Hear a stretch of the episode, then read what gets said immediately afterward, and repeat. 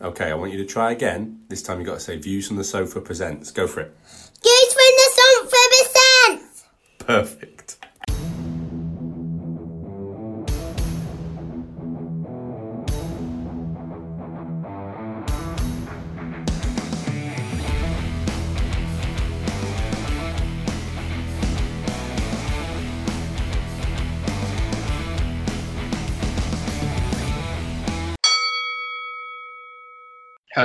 Welcome to From the Canvas podcast. I'm here as always with Dave. Say hello, Dave. Hello. And we are going to cover a huge amount in this episode, Dave. Uh, as you just said before we started, let's just do it and see where we go. So we are going to do just that. Uh, on the list of things to talk about today, we've got Josh Kelly's uh, defeat, spoilers, uh, Canelo's victory, um, the, the Rumble on the Rock, Okolie versus Glowacki, some big fights being built, Dave's special part, which we'll come on to a little bit later, and the next in the series of AJ's fight uh, repeat, fight run. I don't know what the best word to describe that is. The fight run. We're on to number ten, AJ versus Michael Sprott today. So, part one, Dave. Let's start with the big news. Josh Kelly. Yeah, so um, another great uh, pick from us, wasn't it? You know, always we're always good at calling the winners, aren't we? Uh, on these on these fights. It's getting to the point, mate, where if you listen to us and you're in any way, uh, you've got any confidence or we've got any credibility in your mind, you are you are the deluded one now because we have got we have called essentially everything wrong so far. Yeah, I think if you're going to put some money on the future fights, you know, you need to be backing Povetkin and Glowacki, don't you, going forward? Because uh, I, I might do that. yeah, there's every chance. Yeah. No, I thought Josh Kelly. I, I thought there was. Oh, in fairness, we always thought this was going to be a tough fight for him. Um, it was one that we thought he would come through, uh, and he started really well. I thought he started excellently. To be fair, he looked really, really sharp in like the first three or four rounds. I think I had him comfortably three 0 I think the fourth was a little bit tighter, but uh, certainly for the first three rounds, um, he looked really sharp. He looked quick, looked focused. Um, I think he rocked Avanesyan a couple of times in those in those first um, you know couple of rounds. Not heavily, but but a little bit, and it, it was one way traffic early doors. Um, and then, unfortunately for Josh Kelly, what happened to him is is what has happened to him in his previous fights although he's won them, he, he doesn't seem to be able to last any sort of considerable distance at that pace. Um, and I think once Avanesyan started to uh, put some pressure back on Josh Kelly, certainly from rounds, definitely from rounds sort of five and six, um, and also in round four, um, Kelly just sort of ran out of gas, I thought, for me, um, and didn't really have any sort of answer or backup plan to that. Um, you could hear it was really really interesting with the with the no fans in the uh, in the in the in the arena. You could hear um, Avanesyan's corner man saying, "Don't let him breathe. Don't let him breathe." And that is that is literally exactly what he did. You know, Kelly would come in with a couple of swift jabs. He'd try and he'd try and get out of range, and then and try and get some air in his lungs. And rather than Avanesyan standing off him, he just kept pressuring him, kept pressuring him, kept pressuring him, and that paid off um, as the rounds went on, and, and Kelly just uh, Kelly just crumbled really, and, and couldn't really couldn't really handle the pace. Yeah, I, I agree. I think I was looking back through our um, boxing WhatsApp group, and actually, I think we all had it three-two at the end of the fifth. Now, bear in mind the fight only went, uh, the fight ended in the sixth. Um, Kelly was three-two up on all of our cards at the end of the fifth, and I think he would probably at least a round up, if not more, um, at the end of the, at the end of three as well. I think, mm. I think you're right. You could make an argument for three 0 So it was a real. He looked really good at the start, and then he just faded. And it was, and and I just wrote down here like it's just consistent pressure from Avanesyan. Like it was, it was, it was non-stop. Yeah. It wasn't. He wasn't amazing. I, I don't. We, we, I think after the fight we were all discussing that. You know, I don't think he's going to go on to do amazing things, but he definitely deserves the opportunity to, to do so, like to have a go at it, really. Yeah, he, he he feels to me like a really solid European champion. Yeah, uh, somebody who definitely deserves his European title, um, and is and is solid at that level. But the step up from European level to world, I mean, you're talking about Crawford and Spence. I mean, that is a that is a completely different league. um, to one he's in. I, I don't think that he's going to be able to uh, usurp those guys up there, but um, at European level, certainly looked more than capable there. And uh, and and Josh Kelly's got a few question marks now against him. Um, you know, what is it a weight issue? Do we do we think it's possibly a weight issue? Is he too big for welterweight? Does he need to move up to super welter uh, or light middle? Um, that's a question that he'll need to answer in the gym, and and because yeah, at the end of the day, that was scheduled for twelve. Um, yeah and he's he's blowing up in round sort of five. I mean, there's a there's a long, long way to go in that fight potentially, and and uh, it's a bit of a question mark over over him and and to be fair, his corner really as to how they approach that fight. I think from looking at it, they must have felt that they could have got Avanesyan out of there quickly. Yeah. Um, and, and and felt that if they started fast and hard, they could possibly stop him in you know in inside sort of four or five rounds. Um, but Avanesyan was too strong for him, just too um, too relentless, and and uh, like you say, just uh, just absolutely didn't let him let up at any stage, and and deserved it. I think you're right. I think the corner must have known that Kelly didn't have 12 rounds in him because it was just it wasn't even close. I mean, they threw the towel in before the end of the sixth. So we're talking half. We're talking half the fight left to go. Mm. And he'd gone down. He'd already taken a. He'd already touched down in the six, and then with um, one minute left, he, I mean, uh, was uh, just tearing off. To be honest, it was.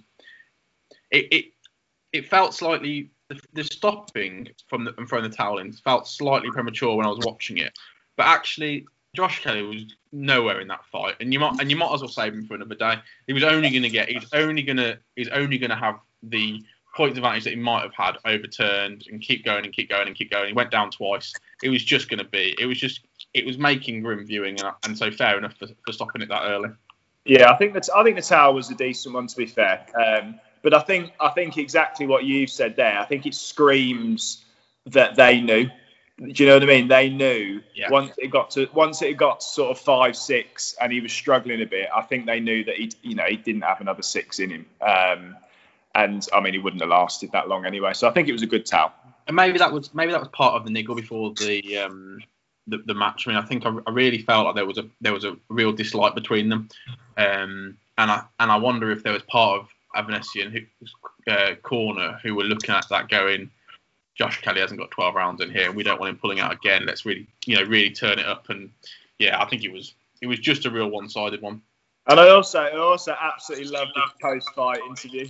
Avanesyan. Yeah, I mean, yeah. he was such a he was such a, a good sport, and uh, in his broken English, I loved it. Mate, I tell you what, his his English is better than my Russian could be after ten years of learning it. Honestly, it was it was yeah. incredible. Yeah, he, he, his English was like was was you know ten times better than my French, and I think I've got a bit of French in me. um, I tell you what though, I, am going to move on now, but I, I, I, will just finish this little bit with saying I really, but I really enjoyed back-to-back fight weeks of Warrington and Kelly. Like it's been too long. I know, I know, I'm being a massive hypocrite here for saying, well, how can we have boxing on at the moment potentially? And there's some questions around that, but you know, all that aside, with it being back, I really enjoyed my Saturday nights tuning in at 10 o'clock, watching some boxing, talking some rubbish uh, scoring some fights with very little, uh, very little knowledge, as as uh, this podcast is demonstrating. And I'm really glad boxing's back. On that note, though, and this is a good segue, I'm really pleased with it. What I was not prepared to do was stay up till 5 a.m. to watch Canelo versus Yildirim. You like that? You like that segue, mate? Loved it. But, uh, and I think I made the right decision because Canelo was dominant, absolutely dominant yeah, I think it was just a routine victory for him, wasn't it? Um, Yildirim, let's be honest, what sort of opponent was he? Um, not a great one, I would argue. I think going into the fight, he uh, he hadn't fought in two years, but somehow the WBC had decided that he was their mandatory for the belt, which I find absolutely scandalous, to be quite honest. And definitely. I think um, Mauricio Sulaiman of the WBC has actually said after this fight that they're going to review how they come about those decisions, um, which which I think kind of says says it all about the fight. Um, yeah, he, he, hadn't fought in two years, and yet he was there uh, fighting Canelo. I think I think you can't criticise Canelo too much because Canelo's um, Canelo's run over the last few years of opponents is literally second to none. Um, it's absolutely outstanding. He's gone. Um, I've got them written down here. He's gone Golovkin, Golovkin back to back at middleweight, uh, which is unbelievable. Then he's fought Rocky Fielding at super middleweight to get that regular world title, which isn't a, isn't a real world title, but we'll come back to that. Uh, then he's fought Daniel Jacobs back at middleweight. So we've got middleweight, middleweight, super middleweight, then back to middleweight. Then he's fought Kovalev at light heavyweight.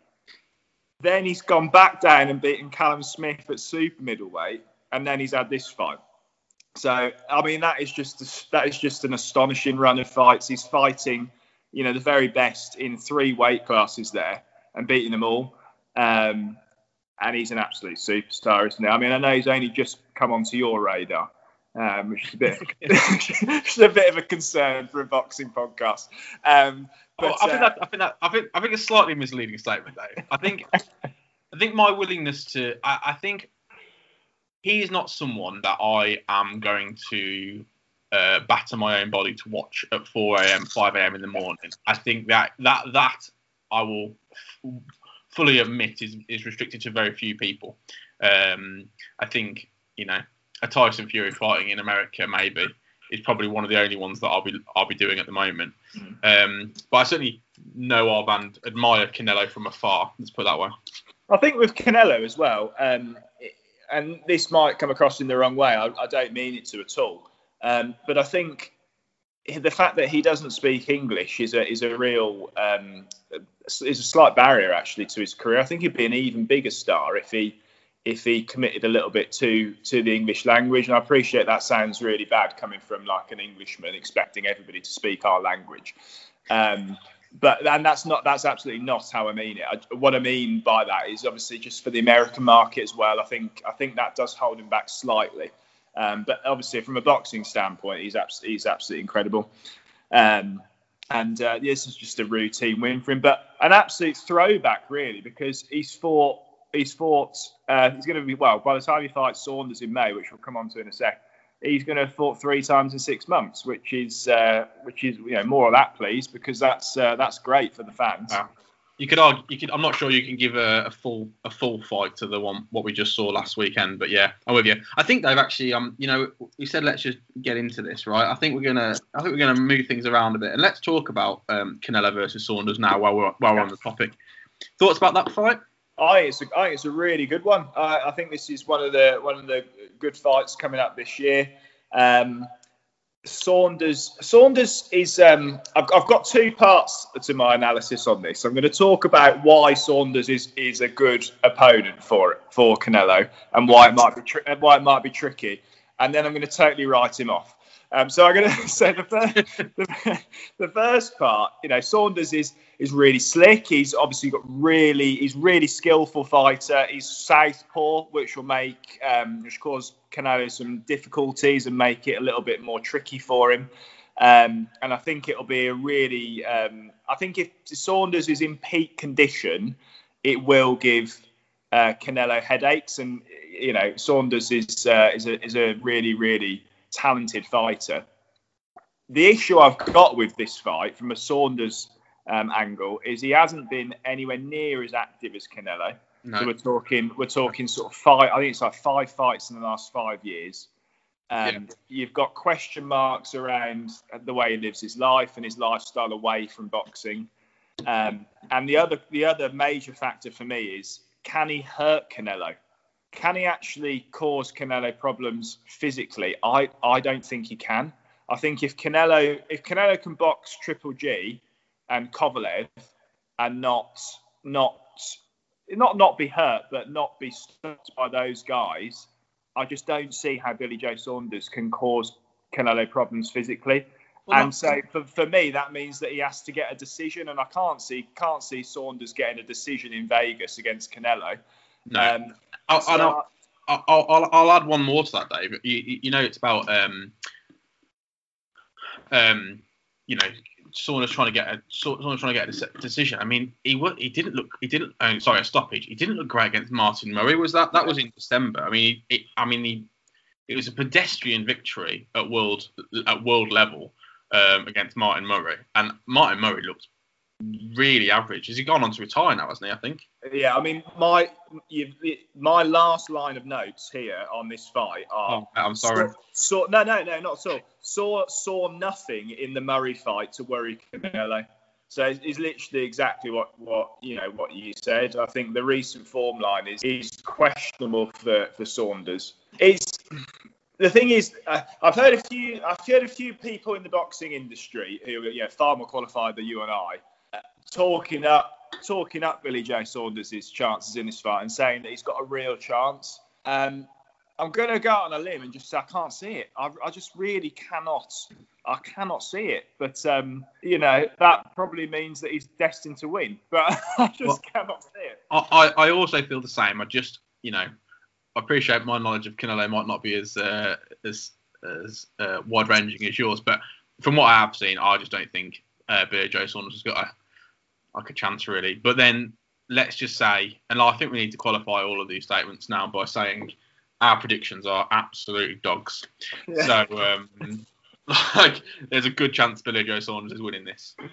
Right, mate. I think that's going to do us for part one. Um, Yeah. We'll come back in a second and we'll talk about the Rumble on the Rock. The Wrestling Predict Cast is a podcast like no other. Each episode, the Predict Cast team discusses, debates, and predicts the outcomes of upcoming WWE pay per views in an ongoing competition. What is so unique, you ask? This is an interactive podcast where you can go head to head with us and your fellow wrestling fans with a chance to win WWE merch each episode. Just search the Wrestling Predict Cast, subscribe, and take part for your chance to prove your WWE knowledge and fandom dominance. That's the Wrestling Predict Cast, wherever you get your podcasts. So, mate, in part one, we were talking, or I was talking about how much I'm enjoying having boxing back on a Saturday night. And I was really looking forward to March the 6th. I think we touched on it quite a bit on in the last episode, which was meant to be Whyte versus Povetkin. Now, as I understand it, um, this has now been moved to the 27th of March uh, um, on an event called Rumble on the Rock, um, which is um, a result of the fact that they're now going to be fighting in Gibraltar. Um, Dillian Whyte is training camp obviously in Portugal. Povetkin, I think, based in the in is he based in Russia? Um, I think so. yeah, I think and so. so Whyte can't come back into the UK without um, quarantining. So, hmm, question questionably, they've decided it's okay to have the fight in Gibraltar. I'm going to leave the um, I'm going to leave the ethics side of that uh, and just say, what's your thoughts about the fact that the fight is going to be in Gibraltar? Do you think that changed anything? Well, I was thinking about this. uh, You know, that does it does it help anybody or hinder anybody? I, I think it may it may actually help Dillian Whyte in a in, in a way, just simply just simply from a, uh, a logistical point of view, in the sense that he doesn't have as far to go, um, and it's it's uh, it's just an easier an easier changeover for for him from Portugal to Gibraltar. Um, but I don't think it's going to make an enormous difference on the fight. Um, there's going to be behind closed doors any, either way. Is it? I wasn't Uh, about that. I assumed it was. I think I think I think it is. I mean, may, maybe maybe it hasn't been announced yet, or, or I'm, I'm not aware. But I, I think it's going to be behind closed doors. But um, uh, yeah, I, th- I think it may it may favour Whyte slightly. Just gives him a couple of extra weeks in camp, um, and and makes it slightly logistically easier for him. But uh, it's still it's still like I say, ethics aside. It's still um, one that I'm really, really excited about and looking forward to. And any changes to any of your thoughts about uh, any of the undercard? I mean, we talked quite, you know, we talked and covered off the Cheeseman fight, uh, Fabio Ward versus Molina. Any changes to any of that? Anything you're particularly excited about? No, not at all. I think uh, I still still stick by my um, my gut on those. Um, so yeah, Wardley and Cheeseman for me, mate. What about you? Yeah, I think I think we discussed it on the last pod, didn't we? Um, yeah, I'm I'm with you. I think um, Molina versus Ward is going to be a really good um, sort of gauge about Ward uh, about Wardley uh, for me. Um, I'm just really excited. To be honest with you, I'm really excited about the Dillian Whyte fight. I know I know that's um, I know that's obvious as the headline, but I, fo- I, fo- I found it really questionable that this was a pay per view uh, the back end of last year. I felt like he just Yeah. like Dillian Whyte's always going to be pay per view now, probably, or it's going to be there or thereabouts, depending on who his opponent is. But I was a bit unimpressed by kind of um, an, an AJ afterthought versus Dillian Whyte. Um, but the, the the punch has made this second fight really, really box office worthy. I think. Yeah. And what's really worrying me is I saw some quotes attributed to Dillian Whyte um, earlier in the week, which said, "This is Dillian Whyte talking about Deontay Wilder. Um, he's he's lost the belt and now he's got nothing. I want to fight with Wilder, but I'm just focusing on Povetkin, and I'm just a little nervous that Whyte, having you know coming off a loss, he's already citing his next fight against Wilder. It just makes me just makes me slightly nervous, uh, to be honest. Yeah, I think I think once you've been knocked out by somebody coming into the coming into the second fight, that surely that has to always be in the back of your mind and has to be a concern. I mean, in the first fight, as we've spoke before, he dropped Povetkin twice, so it li- it literally looked it looked done. Like it looked like you know Whyte was going to just cruise to victory after that, um, and it just shows that Povetkin still carries that power despite you know despite being hurt. Um, so I think I think it'd be really interesting to see how Whyte approaches this fight, um, particularly if he gets Povetkin in trouble. You know, we've seen um, we've seen with um, Anthony Joshua after the loss to Andy Ruiz what that has done to him um, mentally and from his approach to fights. Joshua's a lot more cautious now, and um, and certainly in the Ruiz two fight wasn't willing to engage. Uh, um, you know, close for fear of the history repeating itself. And I just wonder with Dillian Whyte whether um, we'll see scars like that in this second fight. But I, I totally agree with what you say. Cannot be cannot be overlooking Povetkin in this fight because Povetkin's dangerous and uh, you know absolutely could win. So you know that is that is a worry. I'm I have to say the the the um the optics of a Whyte versus Wilder fight for me are tantalising. Like I think that's a I, that's a fight I would love to see. I think you know outside of AJ Fury, which obviously everyone wants, I think that's probably the next. You know that is the next fight on my list of, of what I fancy this year. But I just I just uh, like like I just said, I worry if Whyte's looking past Povetkin because it's it's one thing it's one thing if he was looking past Povetkin having not fought him before and us all thinking he's far better, but he's just got sparked out by Povetkin, and there's and if it happens again, um, he's probably done from my perspective. Yeah, I think it's a, well, it's a huge fight, and I think um, I think the Wilder fight is is one that would be would be brilliant, a brilliant fight, a brilliant fight for both of them actually, um, for both both of their careers. Um, but like you say, do not overlook Povetkin um, because that will be a dangerous mistake. And What happens? Do you think if Povetkin wins, and that's big if? Do you think he then fights Wilder? Well, probably because because because the, the, the belts are tied up at the, at the moment, aren't they? The only the only belt I think that I've heard that's potentially up for grabs was that situation with Usyk around the WBO, and that seems to have been sorted out. Um, I think there's been some matchroom um, wangling behind the scenes, should we say, um, and some money traded hands probably. But the WBO situation seems to have been sorted out. I think Usyk's going to fight Joyce, isn't he, in some sort of eliminator uh, for that. Um, so, yeah, I think because all the belts are tied up, that probably is the fight that makes sense if Povetkin wins. But Dillian Whyte, like I say, if he loses to Alexander Povetkin, it's a long way back up to world title belts uh, from there. Yeah, well, he's yeah. I think if he loses that, then he's he's he's you know at that point he's at least third in line, and he's been and he was being first in line for quite a while and not got a not got a title match. So if he loses if he loses to Povetkin, he'll have to fight. He'll have to fight somebody of note and get a really good win. Like he, you know, he'll have to try and get a Wilder or an Usyk or someone like that and beat them, and then and then he might get back in the conversation. But yeah, difficult. Cool. All right. Well, there we go. I've, I've proper dwelled on Dillian Whyte. I thought that was going to be a short, a short bit, but uh, I'm, I, he's still, he's still one of the people I'm clinging on to. Just hoping that was a freak punch. Um, cool. So the other, the other upcoming fights we just want to touch on briefly. We spoke before. Okolie versus Glowacki. That's, um, that's on in the next couple of weeks. Fancy yeah, that? it's good. It's, uh, I'm excited. It's, I've, I've had a look, and uh, Okolie's ranked sixth with the ring um, on the cruiserweight rankings. Glowacki's ranked third, mate. Um, so we've absolutely slated him, saying that he's useless and uh, Charles Martin. Um, but I, I had a look. I had a look at his record, and actually, actually, he's not bad. Um, so we might have done him a massive disservice, to be fair, because he only lost to Briedis and Usyk, and they're both absolutely brilliant. So. Um, yeah, I, I, do. I do think. I, I think Okolie is just getting this fight at the right time, like we said before. Um, I think Glowacki is, uh, you know, definitely his hardest fight of, of, his career, but he hasn't fought since June 2019. Um, he's lost to those two guys before. He's 34 going into the fight.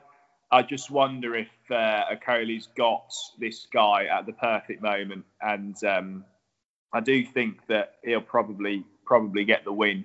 Um, but it's a tough one for him. I think we've we've probably made it sound a bit easier than it actually is. Um, so uh, yeah, but I, I, I think he'll win. I think uh, uh, one of the big differentials in this fight for me is the reach. Um, Okolie's two meters ten is his reach.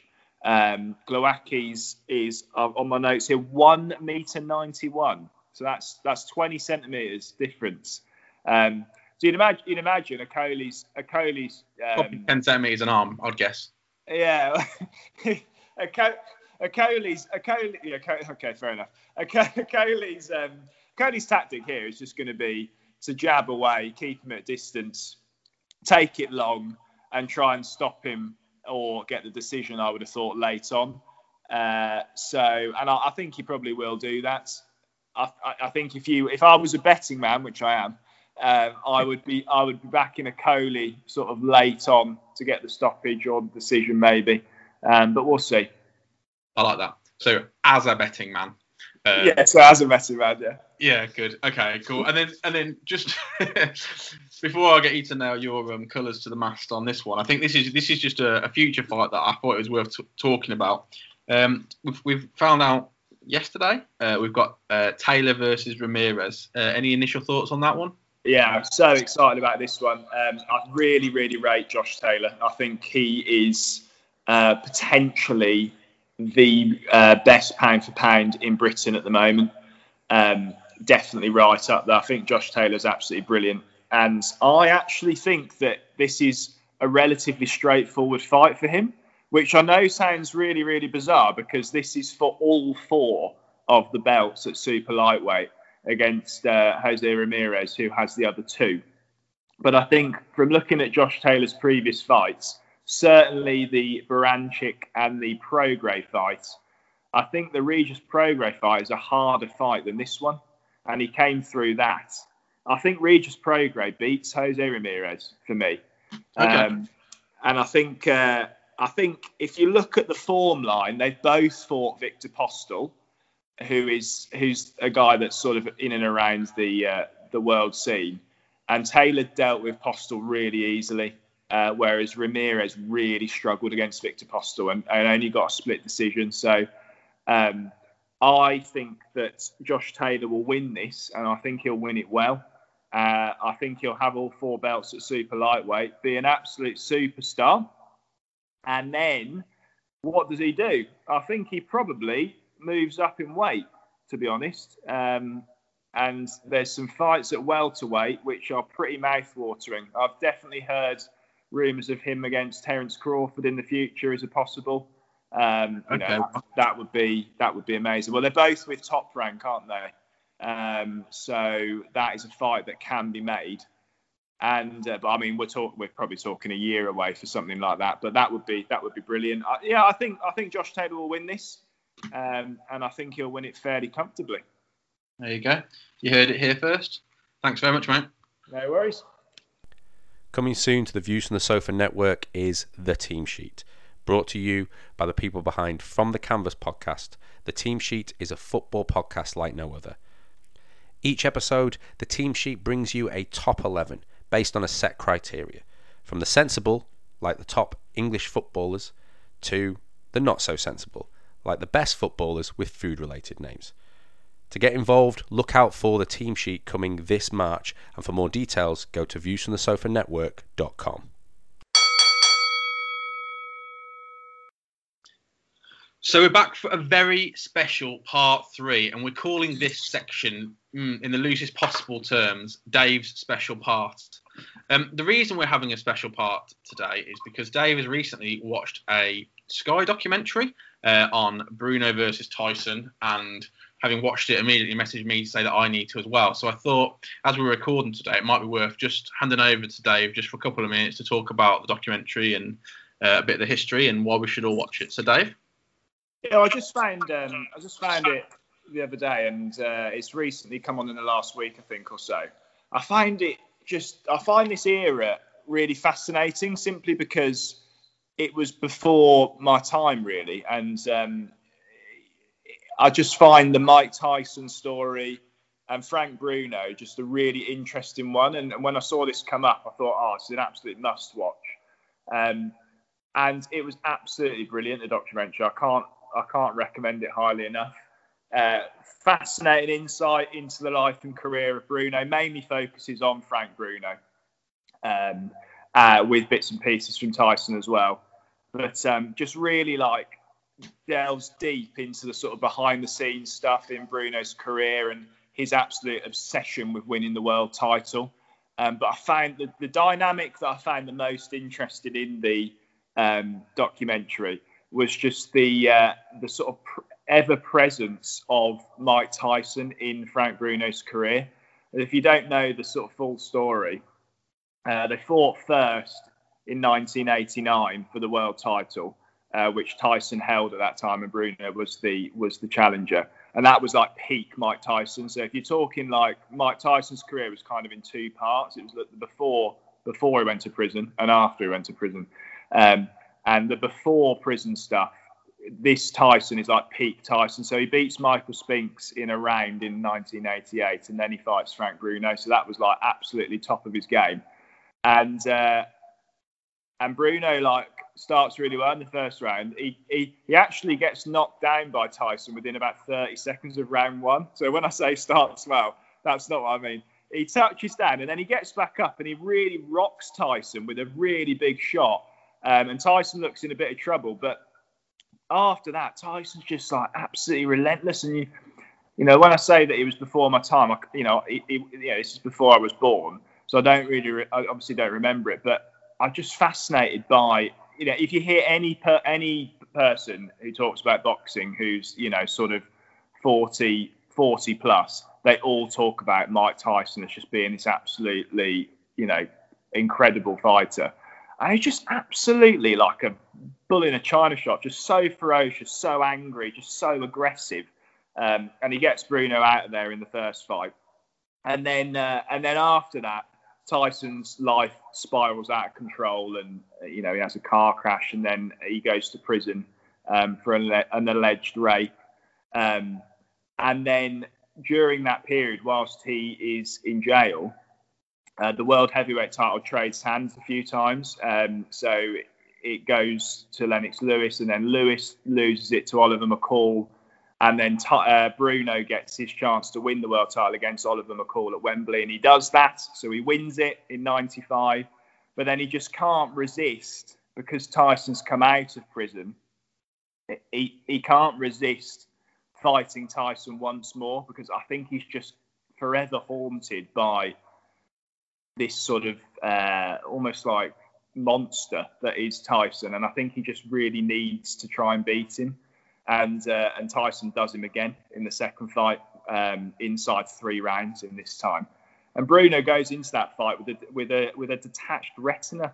All the doctors are telling him that he has to retire and like he could lose his sight, but he just cannot do it. And he has to he has to fight Mike Tyson.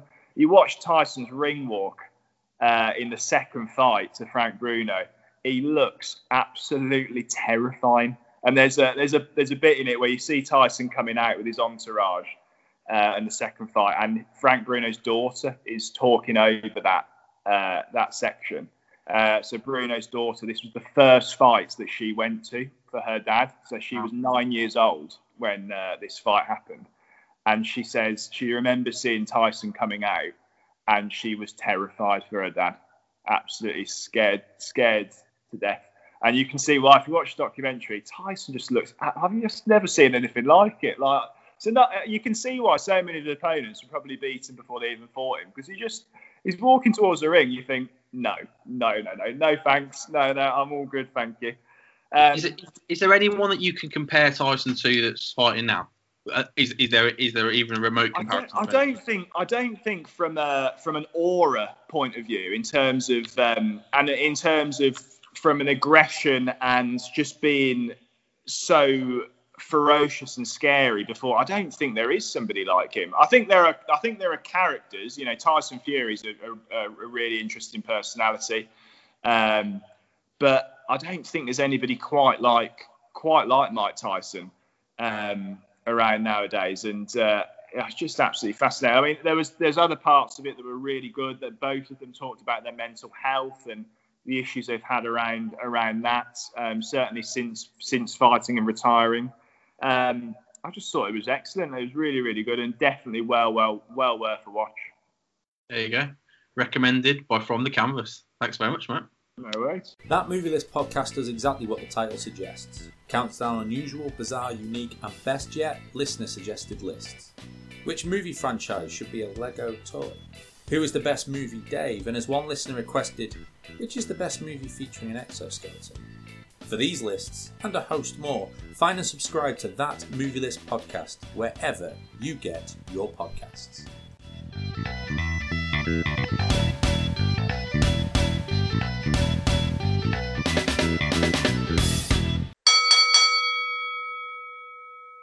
And now, given our extra special part three, we're on part four. And part four, as always, is going to cover AJ's uh, fight.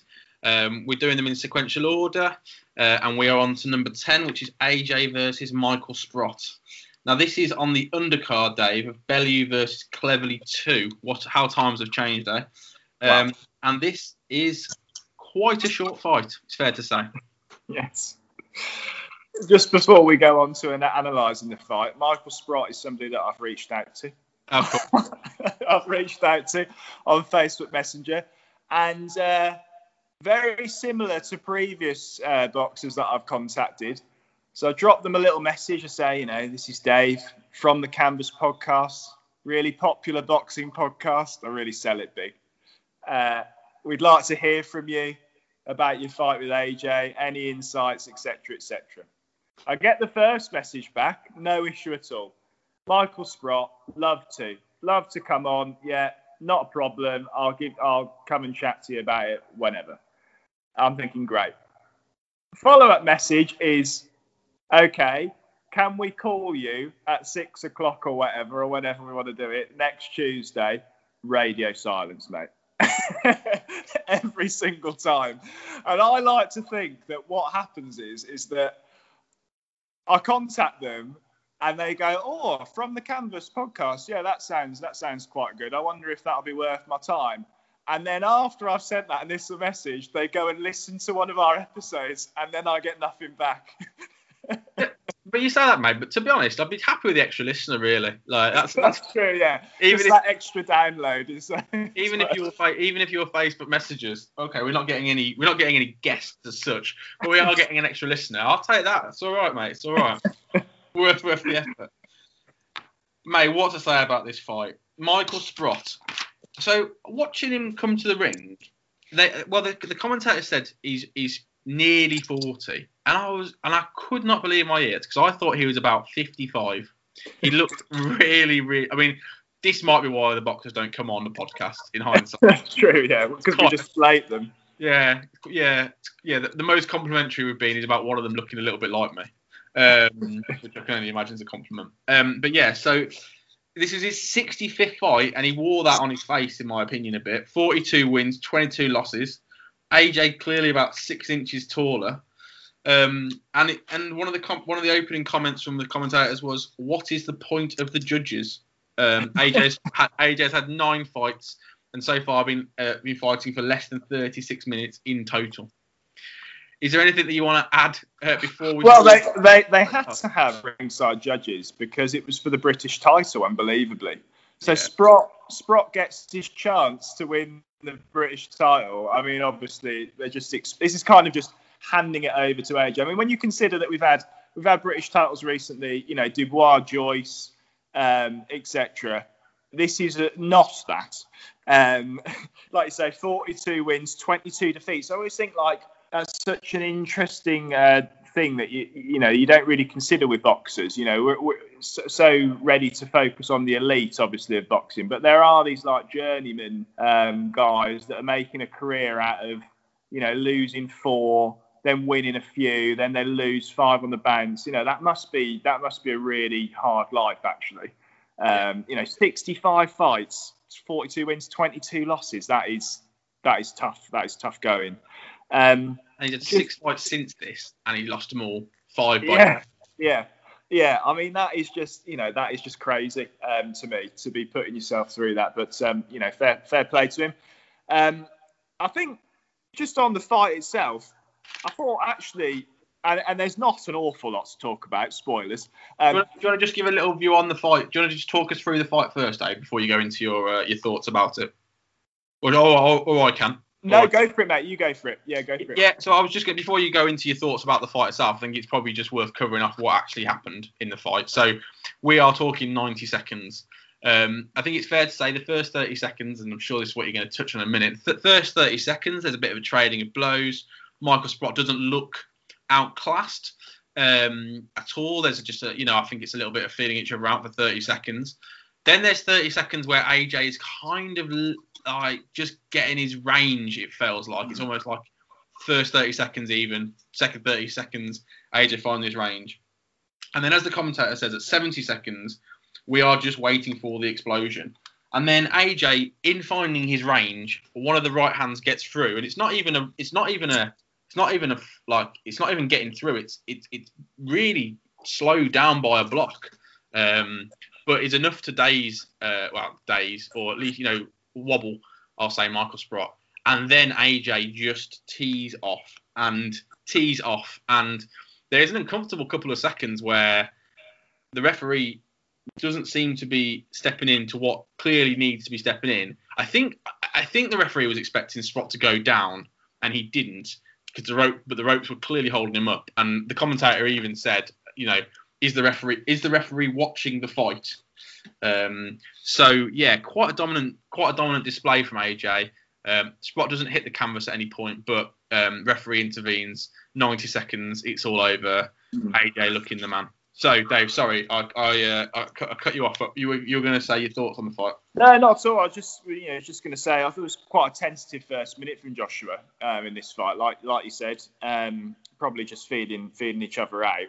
I think when we're the first notable punch that I noticed that Joshua landed was just before. So when you said about the commentator saying just waiting for the explosion, I think literally maybe the punch before that, he lands a really good right hand to the body.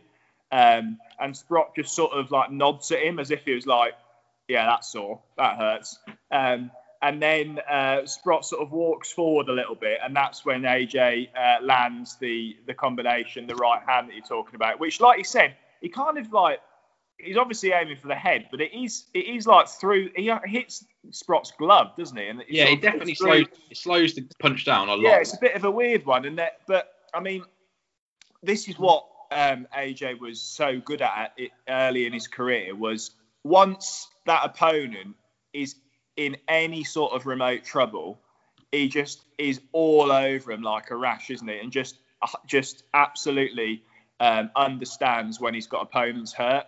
I think the the biggest positive you can take from from this fight for AJ is is the finish because uh, obviously Rock Sprott with that right hand, and Sprott almost sort of like falls into the ropes, doesn't he? Yeah. Um, at one point, but I think what the work that AJ does between that moment and the eventual stoppage, which I agree with you, is at least like three or four seconds too late. Um, I think the work between there and then, you know, AJ knows he's going to probably stop him at this point. But I think if you watch a lot of boxing, um, you'll know that a lot of boxers can, at that moment, sort of smother their own work in a way. Yeah. Um, and get almost like over keen to to get the fight done and finished. And I think what's really um, impressive here from AJ is that all the shots that he's throwing, you know, he's not he's not he's not got Sprott against the ropes and he's just wildly swinging at him and trying to hopefully land one more power shot. I think all the shots that AJ's throwing here are really targeted and clinical.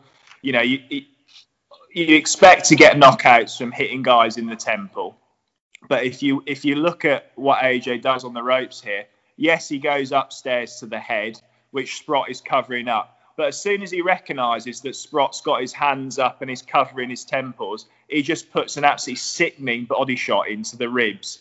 And then Sprott drops his hand to try and protect his ribs, and then AJ punches him in the face. So it's just, it's just, you know, you can't cover everything, and the guy's trying his best. But you know, I think if you if you watch it really closely, AJ clearly knows exactly what he's trying to do here, and and and knows how to get this guy out of there.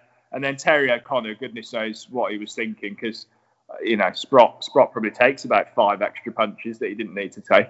I didn't. I didn't. I hadn't realised it was Terry O'Connor. Yeah, Terry yeah. O'Connor, I think we've just. This is about the third. I'll tell you what. If you're playing the uh, from the canvas drinking game, the word journeyman must come up every episode. The incorrect prediction must come up every episode. And at the moment, Terry O'Connor is coming up every episode. So you can make a real game of this. Um, The thing is with poor Terry, he's uh, he's from Birmingham as well, and I feel like we're just absolutely slate him every time every time we talk about it. I've got a feeling. I've got a feeling that our um, our friend from uh, the Wrestling Predict cast, Luke, I think his dad knows Terry Connor. I feel like we've had this discussion before, um, and I'm I'm now double. I'm now questioning it because wh- whether that's true or not. But I I'm pretty sure there is. I'm, I'm pretty sure we've talked about Terry Connor more than quite a few boxers um, at this point. So um, yeah, but maybe we need to re- maybe we need to reassess that. We'll have to reach out to Terry. Yeah, well, I mean, don't please. I mean, again, feel free to listen to it from a listenership perspective, but don't like, don't worry about like any criticism because we're pretty consistent with that. Um, so apologies in advance, Terry, if you do end up listening. Um, the one th- the one thing I wanted to just touch on really quickly before we finish, Dave, was was a really interesting comment from the really interesting question posed by by, by the commentator, which was how many heavyweights are ahead of him? And this is bear in mind this is AJ's tenth fight. Um, now the, the the color commentator was quite um, quick to kind of not not put his neck on the line there, which is completely understandable. But he did say he won't be long until he's fighting the best of Britain, and I think you know we're at, at fight number ten. I guess the point I'm making is at fight number ten, we're looking at this guy and going, he is absolutely the business. Uh, and that and a 90 second win against Michael Sprott, who admittedly is a bit of a journeyman. There's another tick for the drinking game, but I mean, you can only beat what's in front of you, and he's beating everyone comfortably at this point. Uh, Who's who's world champion at this point in time? Is it is it Klitschko? I would have thought it was Klitschko, yeah. Yeah. So he's not. You know, you can't say he's at that level at that point at all. But but I think I think it's clear for all to see that he's certainly on that trajectory, um, and that's what's exciting. I mean, uh, like I said, I watched um, I watched the Bruno Tyson documentary uh, this week, and uh, when Frank Bruno won the heavyweight world title, he was only the third Englishman to have ever won it. Um, so, and obviously, you know, we're sort of, I think we sort of forget nowadays the situation we're in with with uh, Tyson Fury and Joshua, how um, how rare that is to actually have uh, British fighters owning the heavyweight world championship, and I think that's that's part of the appeal with Joshua. Well, it's a huge part of the appeal with Joshua at this early stage in his career is that it's so clear for all to see that he is the real deal, and he's certainly going to be. You know, I don't think you can say with absolute certainty at this point he's definitely going to be heavyweight world champion. But I think, I, I mean, you said it after two fights, but um, but Something like that. I, I think um, I think you can certainly say that he's going to be fighting for the heavyweight title at some point in his career, which is exciting. There we go. And that's another tick on the uh, from the canvas drinking game. My outrageous text of uh, the second Anthony Joshua fight claiming he's going to be a world champion one day, which I stand by, although the evidence um, is yet to materialise on that. So all good. Dave, it would be remiss of me before we wrap up though, just to quickly say um, to listeners that if you like listening to me and Dave, and why wouldn't you? I can't understand why you wouldn't. There is a great new podcast out called the Team Sheet Podcast, where um, we point ourselves towards our other love in life, um, not our wives, but or each other, but uh, football, uh, and we are picking our one to eleven um, uh, best teams under different parameters. We've done we've got shows coming out like um, the best England eleven of our lifetime, the best home nations uh, team that we can pick with a minimum of one player per country. The best football teams with uh, food-related puns, which is um, very interesting, uh, and the best football team we can make with uh, first and surname starting with the same letters. So, if you like from the canvas, unless you're obsessed with only boxing, go and have a listen. It's really good. It's really funny. Um, you, you you'll uh, and and you'll learn as much as you do from that as you do from this. So I mean, Well, I, I shared I shared from the canvas with my mates when we started it, and I got limited feedback on it. Um, I shared the team sheet with my mates when when the first episode came out, and I had about three of them saying this is actually quite good.